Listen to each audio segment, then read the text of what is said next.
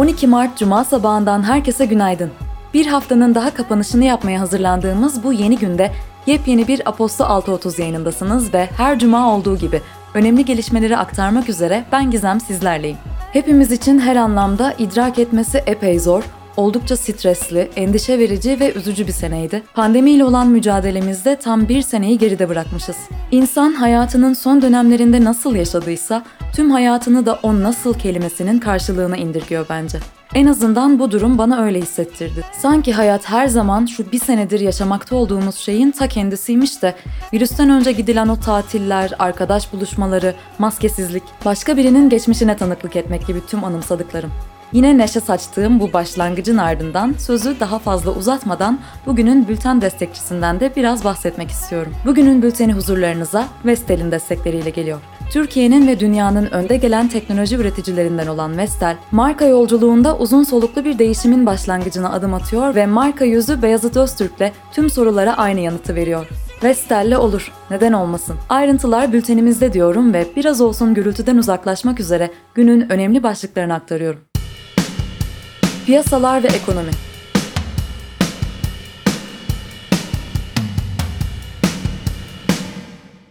Avrupa Merkez Bankası bu ayki toplantısında politika faizlerini ve 1,85 trilyon avroluk tahvil alım programının kapsamını sabit tutma kararı aldı. Avrupa Merkez Bankası yükselen tahvil faizlerini kontrol altında tutmak için yılın ikinci çeyreğinde tahvil alımlarını kayda değer ölçüde hızlandıracağını açıkladı. ABD Başkanı Joe Biden, Amerikan kurtarma planı olarak bilinen 1,9 trilyon dolarlık ekonomik teşvik paketini ABD'de pandemi kaynaklı kısıtlamaların başladığı günün yıl dönümünde imzalayarak yasalaştırdı. Pakette vatandaşlar için toplam 400 milyar dolarlık nakdi yardım, yerel yönetimler ve eyalet hükümetlerine 350 milyar dolarlık yardım, belli vergi kolaylıkları sağlama ve COVID-19 aşısı dağıtımına ayrılan kaynakları artırma planları bulunuyor. Petrol ihraç eden ülkeler örgütü yılın ikinci yarısında pandeminin etkisinin azalmasıyla petrol talebinde toparlanma yaşanacağını öngörüyor. Petrol ihraç eden ülkeler örgütü bu yıl günlük talebin 5,9 milyon varil artarak 96,3 milyon varil seviyesine geleceğini, yine de talepte beklenen %6,5'lik artışın geçtiğimiz yılın zararlarını karşılamaya yetmeyeceğini tahmin ediyor. İş Dünyası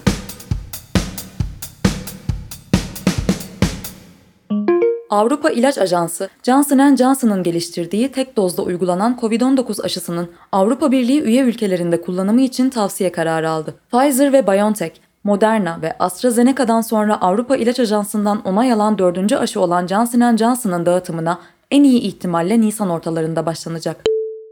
AstraZeneca'nın Oxford Üniversitesi ile birlikte geliştirdiği COVID-19 aşısının kullanımı İtalya, Norveç ve Danimarka'da durduruldu. İtalya İlaç Ajansı, aşının ABV 2856 seri numaralı dozlarını kullananlardan bazı olumsuz bildirimler geldiğini belirtirken, Danimarka ve Norveç, aşının uygulandığı kişilerin kanında ciddi oranda pıhtılaşma görüldüğü yönündeki şikayetler nedeniyle durdurma kararı aldıklarını açıkladı.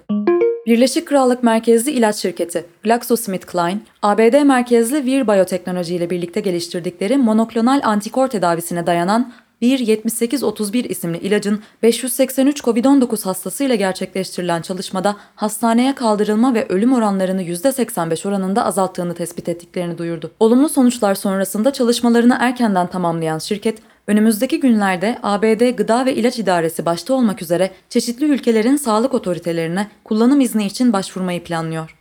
Güney Kore merkezli e-ticaret şirketi Coupang, New York borsasında gerçekleştirdiği halka arzında 4,6 milyar dolar gelir elde ederek piyasa değerini 60 milyar dolara çıkardı. 35 dolardan toplam 130 milyon hissenin satıldığı halka arz, 2021 yılında ABD borsalarında gerçekleştirilen en büyük halka arz oldu.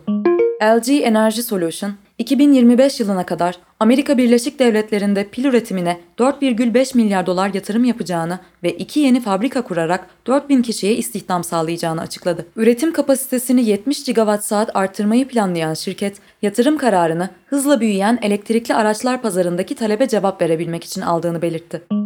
Royal Dutch Shell, uluslararası maden şirketi BHP grubun eski yöneticilerinden Andrew Mackenzie'yi yönetim kurulu başkanı olarak atarken Mackenzie, başkanlığındaki yeni yönetim kurulunda şirket tarihinde bir ilke imza atılarak erkek ve kadın sayısında eşitliğin sağlanacağını açıkladı. Öte yandan dün yayımlanan yıllık raporda pandemi nedeniyle petrol ve gaz satışlarının ciddi oranda düştüğü 2020 yılında Shell'in sera gazı emisyonlarının %16 azaldığı belirtildi. Politika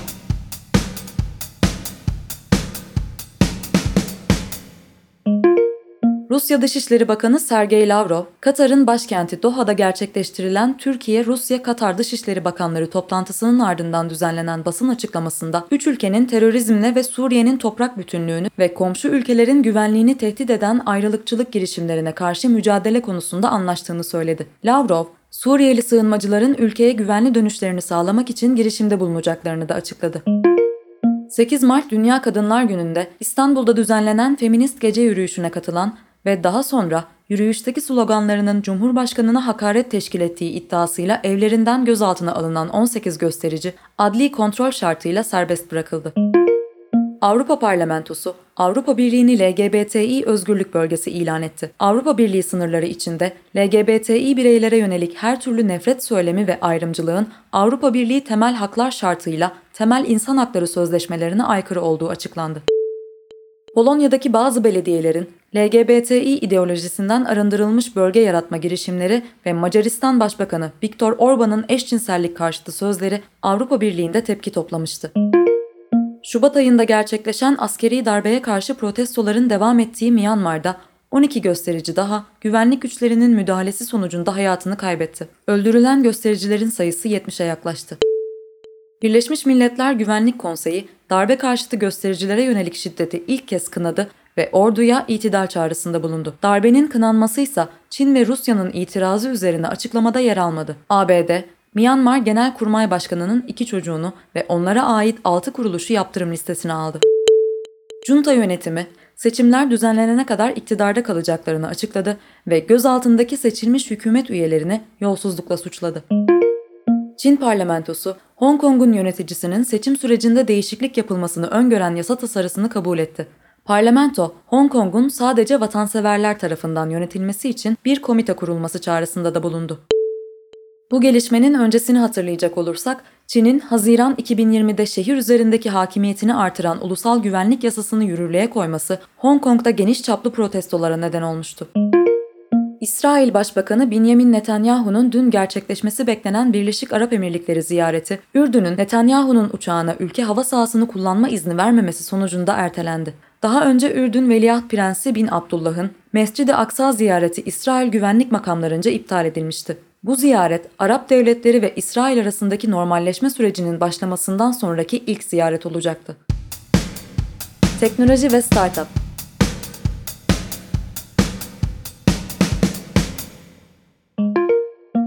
Instagram, 2018'de bellek ve boyut kısıtlaması olan telefonlar için çıkardığı Lite uygulamasını yeni özellikleriyle Google Play Store üzerinden 170 ülkede yeniden kullanıma sunuyor. Önceki 573 KB'lık versiyonuna göre daha büyük bir dosya boyutuna sahip olan uygulama, direkt mesaj gönderme, Reels, video kaydetme ve yayınlama gibi özelliklerle de kullanılabilecek.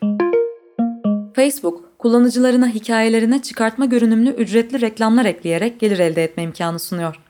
Şirket şimdilik az sayıda kullanıcıyla test ettiği bu özelliği yakında daha fazla kullanıcıya sunmayı planlıyor.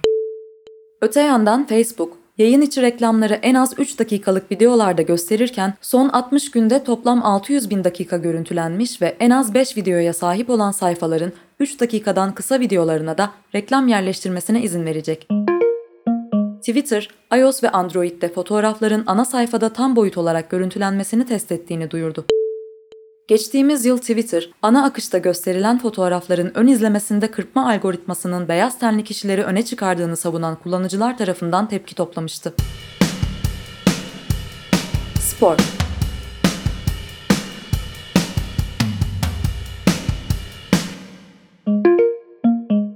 NBA takımlarından San Antonio Spurs'un koçu Greg Popovich, LaMarcus Aldridge'in takımdan ayrılacağını açıkladı. Spurs formasıyla 6. sezonunu oynayan 35 yaşındaki Aldridge, bu sezon çıktığı 21 maçta 13,7 sayı, 4,5 rebound, 1,7 asist ortalamaları yakalamıştı. Teniste tek erkekler dünya 8 numarası Andrei Rublev, katıldığı Katar açık turnuvasında tek puan almadan yarı finale çıkarak adını tarihe yazdırdı.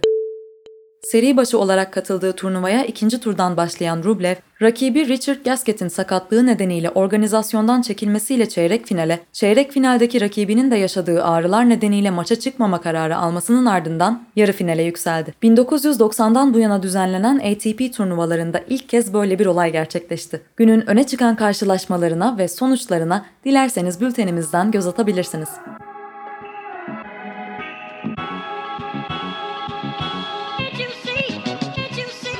12 Mart Cuma gününde her cuma olduğu gibi kulaklarınıza ulaşan sesin sahibi ben Gizem Leydiniz.